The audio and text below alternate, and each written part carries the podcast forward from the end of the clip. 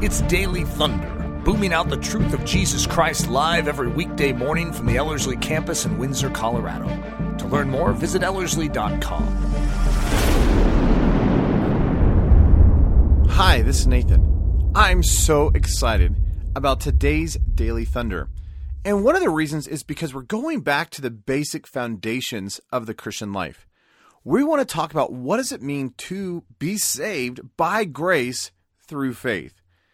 Now, if you're saying, well, I already know all that, well, there's actually some great profundity in this reality of what does it mean for us to be saved, and not just to be saved, but by grace, and this idea of through faith.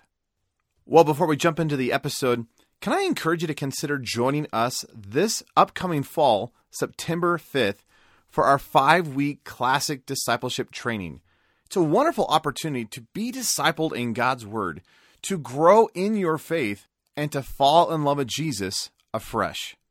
The five week program starts September 5th, goes through October 11th, and we would love to have you at the Ellerslie campus for the program. For more information, please visit ellerslie.com forward slash daily. Now, if you have your Bibles, we're going to be in Ephesians chapter 2, specifically looking at verse 8 and 9 as we talk about God's amazing grace and how we are saved by grace through faith.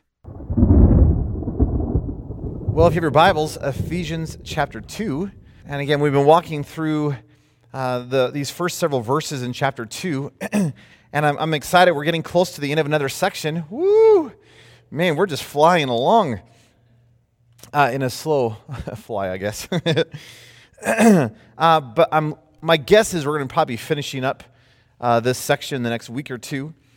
Uh, but again, we're looking at verses 8 and 9 this morning in Ephesians chapter 2.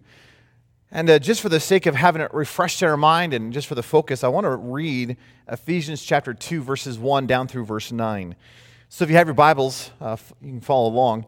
Uh, Paul writes this in Ephesians 2, verse 1 You were dead in your trespasses and sins in which you once walked according to the course of the world and according to the prince of the power of the air, the Spirit who now works in the sons of disobedience. Among them we also once lived in the lust of our flesh, doing the desires of the flesh and of the mind, and were by nature children of wrath, even as the rest. But God, who is rich in mercy, because of his great love with which he loved us, even while we were dead in sins, he made us alive together with Christ. For by grace you have been saved. And he raised us up and seated us together in the heavenly places in Christ Jesus, so that in the coming ages he might show the surpassing riches of his grace in kindness toward us in Christ Jesus. For by grace you have been saved through faith. And this is not of yourself, it is a gift of God, not of works so that no one should boast. Again, we've been walking and we've been reviewing this over and over, but again, in the first three verses, Paul is talking about your life before Jesus and that the fact that you were dead in your trespasses and sins. And again, so he breaks that down and says, Let me explain what that means practically and, and how you've been living in this thing. But the end conclusion is you were dead, spiritually, just deader than a doornail, pushing up daisies, food for worms, spiritually dead. And what did God do in his overwhelming love and his mercy and his kindness? Oh, verse 4 But God literally reached into your spiritual deadness and yanked you from spiritual death and brought you into spiritual life. That is amazing. And if that wasn't good enough, which it would have been, but if that wasn't good enough, Jesus then took you from spiritual life and brought you into the heavenly realms and seated you smack dab in the middle of Jesus at the right hand of the Father. And again, that is a position of relationship, it's a position of intimacy. And for Jesus, it's a position of authority, power, might, and dominion. And we keep saying this, but isn't it amazing that if I am in Jesus, seated at the right hand of the Father, then everything that is going on in the life of Jesus now is to go on in my life. So, as we're told in chapter one, all things have come beneath his feet, that means all things come beneath my feet. that I can live in victory and triumph in this world. Why? Because I am in Jesus, Jesus is in me, and I am seated in him at the right hand of the Father, and all things come beneath his feet, which means, hey, sin has no authority in my life anymore as long as I'm in Jesus. Now, I can still give in to sin, I can still yield myself over to sin, but I don't have to. Why? Because I'm in Jesus. That is phenomenal. And all that is contained in this idea uh, in verse 4, this but God. Now, Paul begins to describe this overwhelming God who is working in our life. And we are told that this God is rich in mercy, which is a phenomenal thought. Not only is he rich in mercy, but he has this great love with which he loved us. Isn't that an exciting thought? That here is a God who is merciful, who is love, and he just cannot help but love us. That is phenomenal. I mean, if I was God and I had a whole bunch of people who had sinned, I would just flick them into the abyss. Burn, baby, burn. I mean, just, right? But our God is actually merciful. Our God is actually full of love and kindness. And our God is redemptive, meaning He is willing and just He is aggressive in His pursuit for you, which is amazing. Now, in verse 5, we were reminded that, hey, here we are, deader than a doornail in our sins, and Christ, or sorry, he made us alive with Christ. And we mentioned this a couple times ago, but there are these three phrases that have this prefix with that we have been made alive with Jesus, that we've been raised up, verse 6, with Jesus, and we've been seated together with Jesus. And I love that idea that this whole thing is revolved around this concept of with Jesus. That, hey, you don't have a life outside of Jesus. That your whole life, not just salvation, but all of life, is with Jesus, which is an exciting thought. And Paul says at the end of verse 5 By grace you have been saved. Now, we looked at this last time in verse 7. Why is God doing all of this work? Why is God in this redemptive pressing in your life? Why is God going through all this stuff? Oh, so that, here's the whole purpose of this thing, that in the coming ages, and what we, are talking about is it's not just eternity stuff, it is, it is, it is the forever idea, but it's the forever and now idea. So, what is God doing? That forever, but also right now, that God might show, which is the idea of proving, that God is going to be proving the surpassing riches of his grace. And again, I love the fact that Paul reaches in and grabs a superlative and says it's not just the abundance of his grace, but it is the superlative abundance of his grace. It is the surpassing abundance of God's grace. And again, I love superlatives. It's like those words like phenomenal, radical, tubular, groovy, bodacious, whatever era you were born in, right? Church, which is supposedly the new one. but that, that God is going to be proving this superlative abundance of His grace in His kindness toward us in Jesus. Now, that is a phenomenal thought to me. That for now and all eternity, God is going to be point, pointing to us and saying, Hey, you want to you wanna see my extravagant grace? You want to see my overwhelming kindness? You want to know what that looks like? Oh, look at these people. And you and I begin to be pictures, a demonstration, a declaration of God's superlative, abundant grace. And wouldn't it be amazing, not just for the eternities, but for right now, if when the world looked upon your life, what they would see is a demonstration of His grace working in your life? That somehow this world becomes dumbfounded by the reality that, wow, God is merciful and kind and full of loving kindness and and why? Because I see Him and I see His work of grace in your life. Now, why is God doing this? In verse 7, this whole idea of that show that He's going to be proving, the word there, again, don't get lost here, but it's in the middle voice, which means He is doing this for Himself. Why, why is God proving? Why is God demonstrating? Ah, He is showing Himself His overwhelming grace. And what we were trying to get to in the last session is that this whole idea goes back to the fact that this is for God's own glory.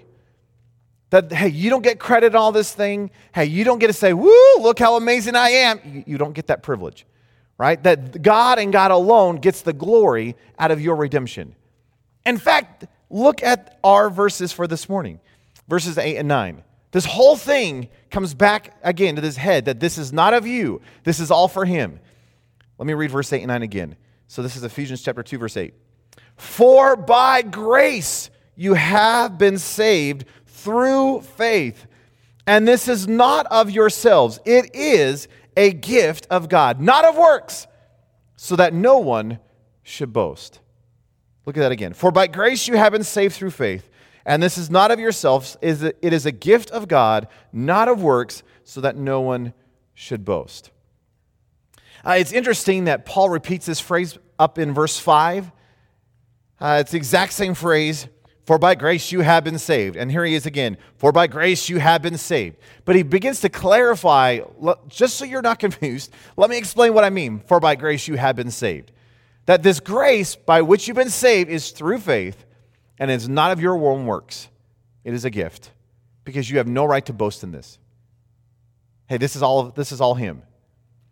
Uh, again, that word uh, in my translation that starts this whole verse, for, uh, it's the Greek word gar. It has this idea of because. Again, Paul is going back and going back into this earlier stuff that he's proving out his, his own grace and his marvelous realities, the richness of this thing.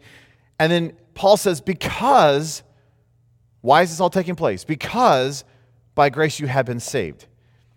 And this is a lot of this is review for most of us here, but uh, we got to remember that when we're talking about grace, grace has a twofold reality, and we tend to diminish one, right? We talk about God's amazing grace, and it is amazing. But it's not amazing just because it saves us. It does save us.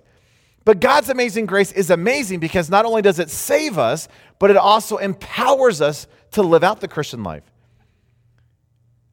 Uh, it's, it is His work of the Holy Spirit in our, in our, in our, very, in our very lives that when, when God is grace is being demonstrated in your life, it is His Holy Spirit that is energizing, it's, it's being effectual in your life. So, yes, you are saved by His overwhelming grace, and praise the Lord for that. But once you're saved by grace, it's not like you go, oh, that was wonderful, thank you, grace, and I'm done, I can go to something else. No, you get to live by grace. Your whole life functions by grace. The whole essence of your life is grace. In fact, woo, you should be singing Amazing Grace every morning, noon and night. Why? Because this is a, a constant living by the indwelling life of Christ, which is what? Living by His grace. So, yes, grace saves you. Praise the Lord for that. But once He saves you, He continues to bring about His work in your life. Well, how does He do that? Grace. How are you going to live out the Christian life? Grace. How are you going to survive today? Grace. Hey, how are you going to make it in a dark world? Grace. How are you going to live triumphant over sin? Grace. How are you not going to punch your siblings? Restraint. No, sorry, grace.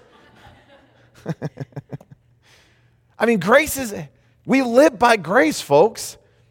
That a, that a Christian, you, you, you don't just live out the Christian life by grit and determination. That's not the Christian life. How do you live out the Christian life? You live the Christian life by His empowerment, by His resource, by His life, by His Spirit. We call that grace. So again, grace saves you, praise the Lord, but grace empowers you to live out the life that you are called to live. So when you read Scripture and you read, fear not, how are you going to pull that one off? You can't on your own strength and your own ability and your own resource, which means you're going to need His resource and His ability and His. And you can live without fear, but not because you have some grit and determination within you, it's because you have God's grace inside of you. Hey, when you read, hey, you can be triumphant over whatever addiction is is going on in your life. Well, you've never had triumph over that. You've never had the ability to get over that. How on earth are you not going to keep giving into your addiction. Take cold showers, flick rubber bands. And hey, that's what culture is telling us to do. Hey, grit your teeth, pull this thing off, try hard. But hey, that doesn't solve the heart issue stuff. How, how are you going to live triumphant over your addiction? Grace. that He's going to supply what is necessary for you to live out the life that He is calling you to live. That is phenomenal. Amen. Make sure you guys are awake this morning. so get this for by grace you have been saved. I love this idea of that have been saved. Oh, so phenomenal in Scripture. Have been saved. How we understand that that word, uh, the root word of that is sozo, the, the Greek word for salvation, sozo. It has this idea of redemption. It has this idea of being saved. It has this idea of being reconciled to God. It has all that stuff in there. But it's amazing to me that in this passage, oh, the nerds are going to get excited. This word for, for salvation is a perfect passive word. and all the non nerds just went to sleep. But the nerds, whew, they all stood up. I'm the only one standing up. All right. This word, this word for salvation, it's interesting. Uh, when we think salvation, we, uh, we often think of an, an event. The preacher was preaching, had an altar call. I went down the altar, bumped my head. Woo, I got saved. That's not this word. Now, if it was in the imperfect tense, it has this idea of an event. But this is not an event. Think, think this through. This word is in the perfect tense, which means, got to think this thing, got to think this thing through. The perfect tense has this idea. It, it was this thing that happened in the past. This action, this verb, happened in the past, which makes sense to you, right? Because, hey, it's not that I, I, come to Jesus and I say, Jesus, could you save me today? And he goes, Oh, today's the day. And he does the work of salvation. He's already done the work of salvation. That was done 2,000 years ago on the cross. I'm applying it to today. Does that make any sense? I fall flat on my face. God, please forgive me. It's not that he needs to go to the cross. He, he takes what was done in this past event, this occurrence, and he applies it to my life today. Is that making sense? The perfect tense then has this idea yes, it happened sometime in the past, but it is produced, get this, this event, this thing in the past has produced a state or a result that continues and exists into the present. Did you get that? So this is not an event. It is an event, but it's not an event. This wasn't like, well, for my fifth birthday, I got a pony. I didn't, just for clarity's sake. right? I got a toy truck. Right? That was an event in the past and has no application for my life today. Right? It's not one of those kind of things. This idea is it happened in the past. It did. It was a past event. 2,000 years ago, Jesus did the work of salvation on the cross. But that in the past is being brought in and it affects my current reality. This man goes off to war. And two years ago, it was an event. Two years ago, it shouldn't have happened. Two years ago, he got shot. Two years ago, they had to amputate his leg. It was something that happened in the past, but you recognize that that occurrence that has happened in the past has been dragged in and it is affecting that man's current reality. That, hey, if you were amputated two years ago, it's not like, well, I, I went through that and that was wonderful and now I'm good to go. No, that that's happened in the past is affecting your present. It will always affect your present. Is that making sense? That's this kind of idea that God has saved you. Woo, by grace you have been saved. It was something that has happened in the past, praise the Lord, but it is presently affecting your life. It is presently influencing how you live. It is presently changing. Just like, hey, if, if you got shot two years ago and, and we had to amputate, I mean, that was a horrible thing. Thank you for the sacrifice. But you're still having to deal with that in the reality right this moment. Isn't it an amazing thought that though salvation took place 2,000 years ago, it is affecting my present reality? And it's in the passive tense, not the passive tense, it's in the passive voice, which means I was not the one responsible for this action. I'm the one who received the action. I'm the one being saved. I don't, I'm not the one saving. So get, get what Paul's saying here. He says, For by God's grace you have been saved. It was His grace that had this event that is now being brought into your reality and it's changing everything for you. And it is really being pressed in upon you and it is changing you, and you cannot be the same because by grace you have been saved. Which tells you that when this actually happens in your life, you're not the same person anymore. In fact, Paul tells us in 2 Corinthians chapter 5 verse 17 that when this takes place, there is such a radical change that happens in your life that the only way we have to describe it is you are a brand new something. Paul calls it a creature a creation. That yeah, you look the same, you may smell the same, but you are not the same. That there's been this radical shift that has happened, and what has taken place in the past because of his re- his overwhelming grace and salvific work has been brought in and has so radically changed who you are. It's pressing itself upon you that you cannot remain the same as you once were. It's going to change your thinking, it's going to change your attitude, it's going to change your talking, it's going to change your motives, it's going to change it's going to change you. Why? For by grace you have been saved. Now, when you come to Scripture, I love this idea of salvation. When you come to Scripture, do you realize that Scripture, yes, it was a past thing. But it's not just a past thing, it's a present thing. But it's not just a present thing, it's a future thing. Some of you look confused. Let me give you some verses. 2 Timothy chapter 1 verse 9. In 2 Timothy 1 9, and you can just listen to this, but 2 Timothy 1 9, Paul writes, God who saved us and called us to a holy calling, not because of our works, Hear that, hear that tone again? Not because of what you've done, but because of His own purpose and grace, which He gave us in Christ Jesus before the ages began. God, who saved us and called us with the holy calling, that is past tense stuff. That God has saved us with, and called us with a holy calling, not because of anything you've done. He supplied everything. He did all the work. He's accomplished this thing. You had no part in it whatsoever, but he did this in the past. Now, in 1 Corinthians chapter 1, verse 18, Paul writes, uh, 1 Corinthians 1.18, For the word of the cross is foolishness to those who are perishing, but to those, get this, who are being saved, it is the power of God. So the word of the cross, think about this. The word of the cross is foolishness to those who are dying. Hey, to those who are spiritually perishing, those who live according to the, the mindset of the world, the cross is stupid, is what Paul is saying.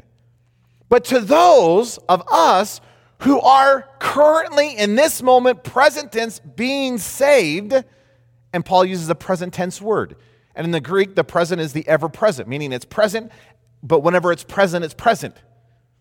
So, hey, you are currently being saved. How? By the power of God, by His grace. And then if you look at Romans chapter 5, verses 9 and 10, he gives you a future idea of salvation. So Paul writes in Romans 5, verse 9 and 10 Since therefore we have now been justified by his blood, how much more, get this, shall we be saved? Speaking about the future, how much more shall we be saved from the wrath of God? For if we were enemies, we were reconciled to God by the death of his Son. How much more, now that we were, we've been reconciled, shall we be future saved by his life? So, Paul, I thought salvation was a thing that happened 2,000 years ago. Paul says, yes, but we're currently being saved. Yes, and you're saying that one day in the future we will be saved? Yes! Are you getting this? That when we talk about salvation, a lot of times, you know, we're talking about that big S salvation stuff, right? That there's this moment in my life where I accept Christ and He becomes the essence of my life and He changes and He forgives and He restores and He heals and He, he takes all the junk and He actually gets rid of my sin. And we say, Woo, I have been saved. But that's not a one time deal, folks. I mean, yeah, that's a one time deal. You've entered into the kingdom of his beloved Son, right? He, he has transferred you from the domain of darkness, he's brought you into the kingdom of his dear Son, Colossians chapter 1. But you recognize that uh, while we live on this earth, in your present state, you constantly need to be saved. So, what is he doing? Every day, he is bringing about salvation in your life, which is the small salvation stuff. That today you're going to face temptations and trials and circumstances and people and roommates and you know alumni or whoever you're going to have to deal with, and and you're going to have to be saved. Well, how are you going to be saved then? It's the same grace. It's the same empowerment. Now, it's not the big S salvation stuff. It's not, you know, I was, I was living in sin and death and darkness, and God brought me into life. You are in life, but while you're in life, you need a constant salvation in your life. Is that making sense? And isn't it exciting to think that there's going to be coming a day when God is going to do a final work of salvation and we are going to be, which is heaven stuff, eternity stuff. So, hey, salvation biblically is it past, present, or future? Yes. And by grace you have been saved. How are you being saved? By grace. How are we going to be saved? By grace. Now, Paul says in our verse, uh, Ephesians 2, verse 8, for by grace you have been saved. It's this past occurrence, this past event that has been brought into our present day, and it's affecting and changing who you are at this very moment. How did that take place? Through faith. Through faith. I don't, I don't know how to work this through with you where it makes sense. Because the moment we start talking about the fact that you are participating in this thing, you have faith. It makes it sound like you've done something. Oh, so I participated in my salvation. Yes. You had faith. But no, you did nothing. So it's, it's one of those concepts like, how do you process that through? Because, hey, this is not of your own work. This is not of your own doing. You had no responsibility ability in this. God supplied everything, He's done everything, and yet you responded to Him. Oh, so I did something. No, you responded. Yeah, but responding is doing something. No, you can't even respond correctly. You need Jesus to respond correctly. He's the one who, who has awakened you. He's the one who presented this gift of salvation before you. He's the one that stirred your heart to say, Oh, don't you want this? And you says, Yes, I want that. And you grabbed a hold of it, but you had no part in this thing. Now you're participating through faith. Oh, so I have a part. No. See the problem? There is a dilemma, you know, and how we talk about this. It's interesting when you think about faith, and I don't know what you think about faith. The best definition of faith I've ever come across, it's going to sound a little confusing, and I'll explain it. But the best definition of faith I've come across is invoking the activity of a second party. Uh, I'm the first party, and I look into my pockets, and I, I can't do it. So what do I do? I turn my gaze to someone who can, and I invoke his movement, his activity in my life. God, I can't, you can. So could you come and do the very thing that I can't do? And it's in faith. I lean upon his strength. I press myself upon him and I allow him to do that in my life that I can't do. I can't bring about salvation. So what do I do? I turn. I can't do it. I turn to him and say, Jesus, I need this. I'm desperate for you. You're going to have to come and do this. And what does he do? He, by his grace, comes and brings about salvation. Now, I'm, I'm involved in this thing. I'm experiencing the salvation. Hey, I'm the one who turns to him and say, Yes. But he's the one who caused me to even want to turn to him to say yes. So you could say, Well, yeah, so faith is an action. Yes, but no. Faith is the response of a Christian that says, I can't, but you can. So you've got to come in and do it. He's the one doing all the work. And I've tried to come up with an il- illustration, and every illustration I've been thinking of just it falls short. It's like I had the thought of like, well, maybe it's like a, um, a water slide. It's summertime. You decide to go to the water park. So you get to the top of one of those cliffs, you know, you go up 200 feet and you're looking down, it's like this. And what do you do? You, you get on the water slide and you just let go. And you get to participate and experience and feel the horror of that. Well, what work do you have in the water slide? None. You're just hanging on and screaming. But the problem with that illustration is you've got to walk up the water slide. And that's not this. Well, maybe it's like the lazy river. You know, you just plop yourself on an inner tube and you just kind of float around in the circle, you know? Well, so I put myself on the inner tube. No. Because he supplied the inner tube. He somehow put you on the inner tube. You just decided that you wanted to be on the inner tube. But even, how do you just. So again, I don't know what kind of language you want to use or what kind of picture you can paint for all this thing. But you got to recognize that faith, yes, it's a response of the soul. In fact, as a Christian, we are to live by faith. That how do we function? By faith. We don't turn within ourselves and say, oh, I can pull this off. We don't turn within ourselves and go, oh, I have the intellect. We don't turn within ourselves and be like, oh, God, you can sit this one out. I, hey, I can do this for you. See, that's not how a Christian lives. How does a Christian live? The Christian lives by faith. That in everything, in every, every moment of my life, my attitude should be, God, I need you. So I'm turning to you saying, hey, could you supply? Could you give me the resource? Could you give me the ability? Could you give me the insight? Now, that's hard to explain too because technically he has deposited that within you. He lives inside of you by his spirit. So, do I have to wait for an answer or do I just function in life? Yes. But as I'm functioning in life, my attitude needs to be dependent upon him in faith. Just like how often does a branch think about abiding in the vine? It probably should think about it once in a while, don't you think? But yet, that's the normal life of a vine. How often does a fish go, oh, I need to live in water? Yeah, I breathe water. I need to live in the water. I'm sure it crosses a fish's mind once, if they could think. But that's just normal living for a fish. You realize that's true about us in faith. That it's not a it's not an action where it's like, uh, this old lady falls down. Oh, Lord, do I go and help her? Huh? Oh, yes. Okay, I'll go. It's not that. Why? Because you have the Spirit of God within you. So function as a Christian. And yet, as I'm functioning as a Christian, I need to have this constant attitude of, I'm living by faith, which means I'm not going to my own pockets. I'm not going to my own resource. I'm not going to my own ability. I'm in this attitude of, Jesus, I can't. You can. I need you. I love what Ian Thomas says. He said, You can't. God never said you could. He can, and He always said that He would. Isn't that awesome? I like that statement. That, that I am to live dependent, I am to live surrendered, I am to live abiding in His life. And if I am in Him and He's in me, then just, yes, there's a part of you just, just function.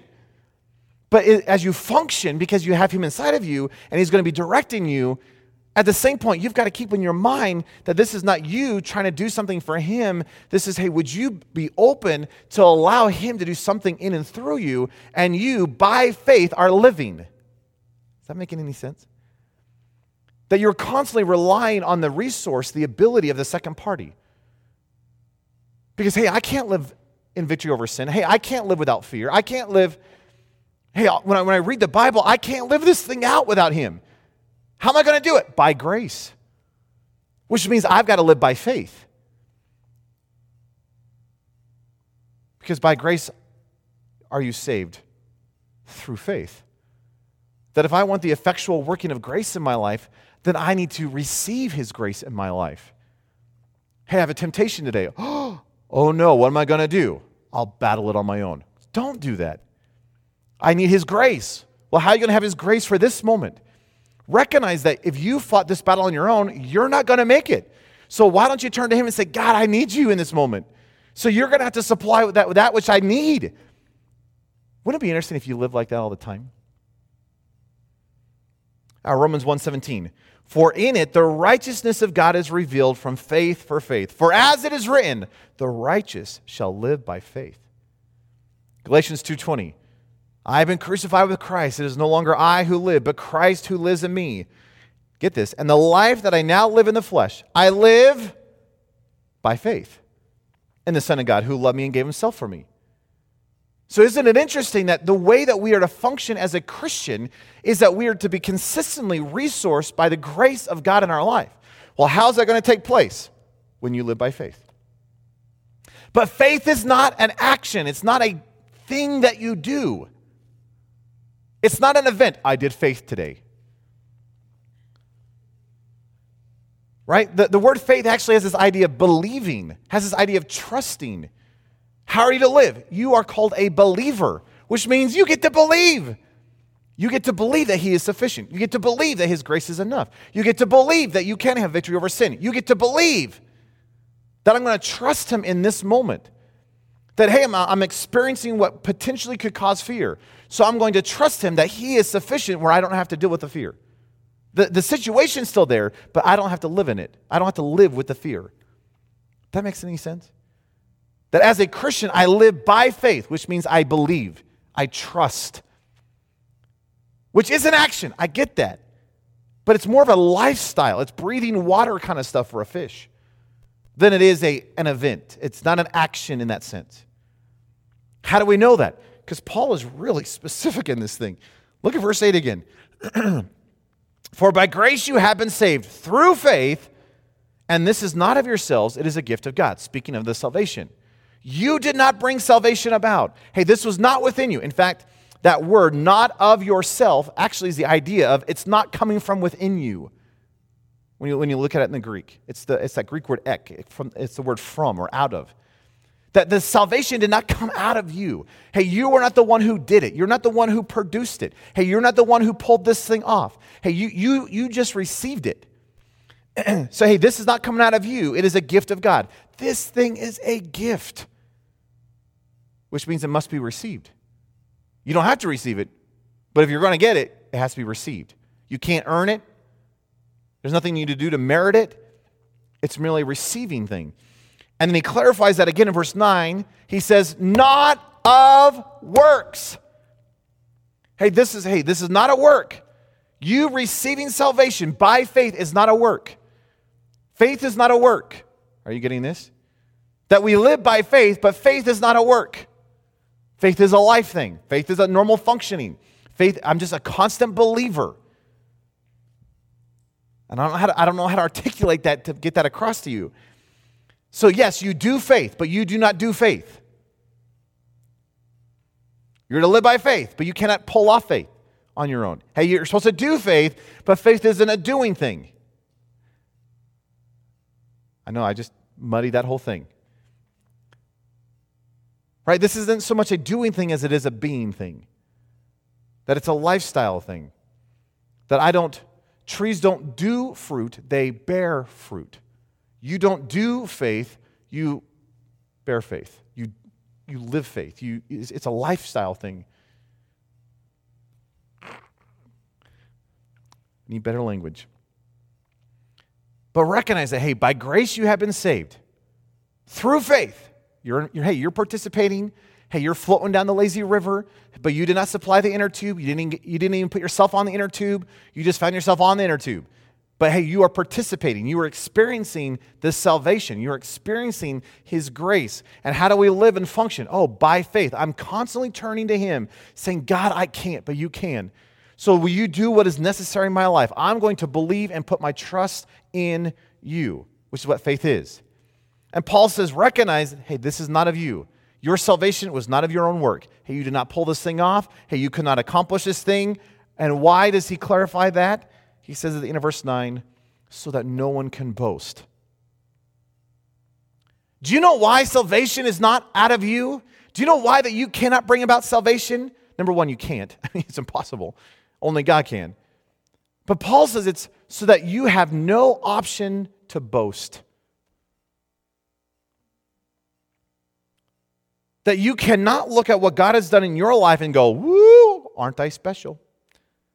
See, you cannot look at the salvation thing in your life and go, woo, isn't he lucky? See, you cannot look at your life and go, oh, he needed me. See, you cannot look at your life and go, well, I, I think I'm really worth something. No. You have no part in this thing. And there is no option in your life to boast and triumph and, and be proud or, or, in fact, it's interesting. The word there for boasting, uh, it, let me give you some definitions. It's to show off verbally. That a great way of saying boasting? It's when you try to show off verbally. You know, you, you, you kind of spin the language in a way that makes you look really good. You can't do that with salvation. It's to put pride in oneself, or it's to mention something in order to boast. And of course, we are so good at this as a culture. Oh, we love doing this. In fact, we've gotten so good at this that we don't even recognize we do this. Right? You get together, anytime you get together with a group of people, especially if you haven't seen them in a while, it's like, hey, what have you been doing? And you have the one up game, right? It's like with vacations, it's like, well, yeah, I stayed at home and did yard work. Really? That was your vacation? Well, we went over to Nevada. And someone goes, Nevada? It's a desert. We went to California. And someone's like, California? We were in Florida. Someone's like, Florida? We went down to the Bahamas. Bahamas? We were over in like, you know, wherever. All right, and, and you have this like one up thing. And, and, of course, you know, we're spiritual, so we, we, we cloak it better than that.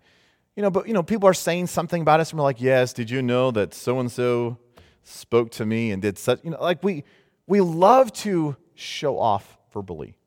We love just to mention things just in passing. Why? Because it's actually boastful. Do you realize that your salvation, you can't do that?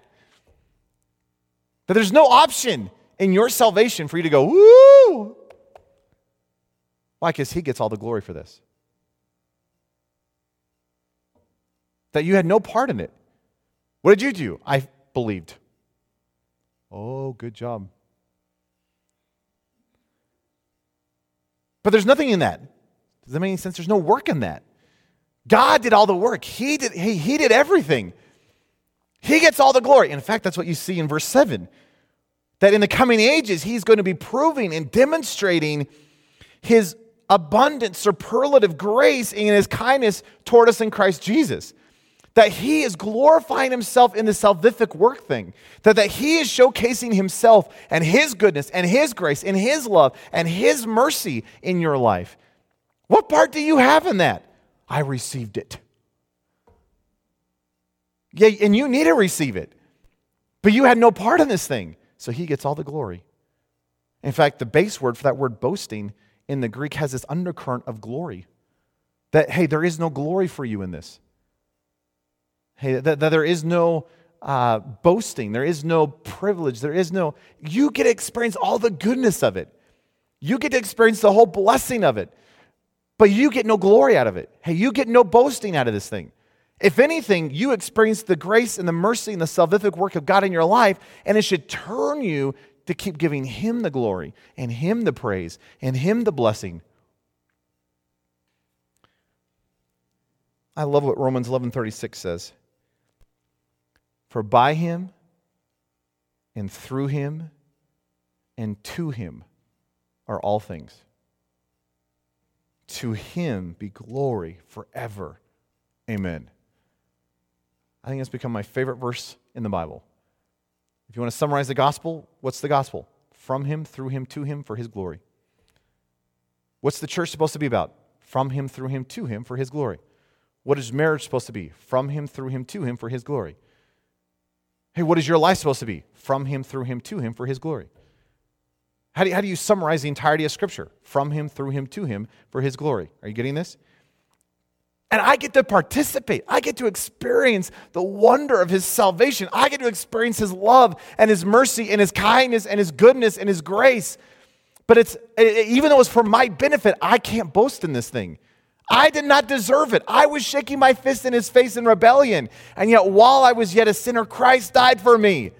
That I get all the goodness out of this, but I can't boast in it because I can't earn this. I did nothing except believed in him. I just said, Yes. I turned my gaze to him, and he did all the work of my life. And do you know what my salvation is? My salvation was from him, and it is through him, and it is to him. And he gets all the glory. Wouldn't it be amazing in this generation, in this day and age, as culture gets darker and darker and darker, wouldn't it be amazing if the world saw not you, but saw Him in your salvation? That, that as you're walking around town, you're like, Woo, I am saved. I'm a Christian. Wouldn't it be neat if you couldn't boast in that? That, hey, if you're going to wear a Christian t shirt that says, I'm a Christian, it's not because you're trying to show off that you're a Christian. Which, by the way, we shouldn't have to show off that we're a Christian. It should be plainly obvious. But wouldn't it be amazing if you didn't have to show this thing off? Wouldn't it just be amazing if people looked at you and just said, Wow, I see God's working in your life? And if someone says, Hey, what are you, what are you doing? You can say, Oh, it's all Him. Now, for clarity's sake, there are good works that you're called to do, which we're going to talk about next week. Because if you look at verse 10, hey, we are His workmanship, created in Christ Jesus for good works. So, hey, you were created for good works. So this is not be passive, don't do anything. There's no working in your life. Stop doing things. That's, that's not what Paul's saying. What Paul is saying is you were made for good works, but the good works do not produce your salvation. The salvation produces the good works, which again we'll talk about next week. But realize that God has saved you. How did he save you? He brought you out of darkness. He brought you out of the domain of death, and he transferred you into the kingdom of his dear son. But that was not of your work. He did everything. All you did was received it. That is this past action that is now to be pressed in upon your present reality, and it should change everything in your life. Have you fully experienced that? I, I know who I'm talking to, so I'm presuming you know, that you have. That you have been saved. But maybe a better question for us in this room is are we currently being saved? Do we have that future hope of being saved? And what would it look like, again, in this generation for the world not to see us, not for us to puff ourselves up as Christians, as if we're something? What if we puffed up Jesus and our whole lives was a declaration of, wow, from him, through him, to him, for his glory? And what if everything that came out of our lips was from him, through him, to him, for his glory? And what if our thought life was from him, through him, to him, for his glory? And what if our interactions with the world was from him, through him, to him, for his glory? And what if as we had this aggressive pursuit of the culture because they desperately need Jesus? Why? Because from him, through him, to him. Well, what if we gathered as a body of believers and it was all from him, through him, to him? And we stopped the dumb bickering about carpet color and music choices. I want hymns. I want psalms. I want blue carpet. I want red carpet. What if it wasn't about that stuff? What if it's just about Jesus? I mean, could the body of Christ genuinely be from him, through him, to him? By the way, if someone lived from him, through him, to him for his glory, do you know what we have to call those people? Believers. Change the word on you. Ha ha ha. We're the ones who live by faith. We're Christians. Let's pray. Lord, Lord, this truly is for your glory that our lives are not for us, it's for you. That these momentary lives that we have is not for our pleasure, it's not for our prestige, it's not for our popularity, it's not for applause, it's not for puffing ourselves up, it's for you. So, Lord, I just want to freshly consecrate myself and just say, have at it. Whatever it is that you want to do in and through my life, however you want my life to look. Hey, if there's somewhere you want me to go, if there's something you want me to be doing, if there's someone, Lord, I, I am all in. Because my life is not my own. I am bought with a price. So therefore, I want to glorify you with my body. That whether I eat or whether I drink, everything I do gives you glory. And Lord, thank you for your salvation. Lord, I recognize that there's nothing I could have done, there's nothing I can do that could ever earn your salvation that it truly is a gift. And Lord, what would it look like if I just constantly lived in your salvation? That I begin to recognize that the reality is, is that I need the salvation of you every moment of my life, which means I need your grace, which means I need to live by faith. Lord, don't let me turn within myself. Don't, don't let me turn within my own thinking. Don't let me turn within my own ability. Don't let me turn within my own resource. Lord, I want to live by the empowerment, the indwelling life of Christ within me. And yes, Lord, you've given me a mind. And yes, you've given me talent. And sure, God, you can use all that. I, I know that. But, but Lord, even as I'm functioning as, as, a, as a human, as a Christian, Lord, I pray that I would not just be trying to do this outside of you, but like a fish that just constantly lives in water and just cannot help itself. I, I want to live by faith in you. I want to breathe this in. I want to live in this reality. Not do something called faith, but live a life of belief and trust in you. That I rest my full weight upon your resource, upon your empowerment, upon your life.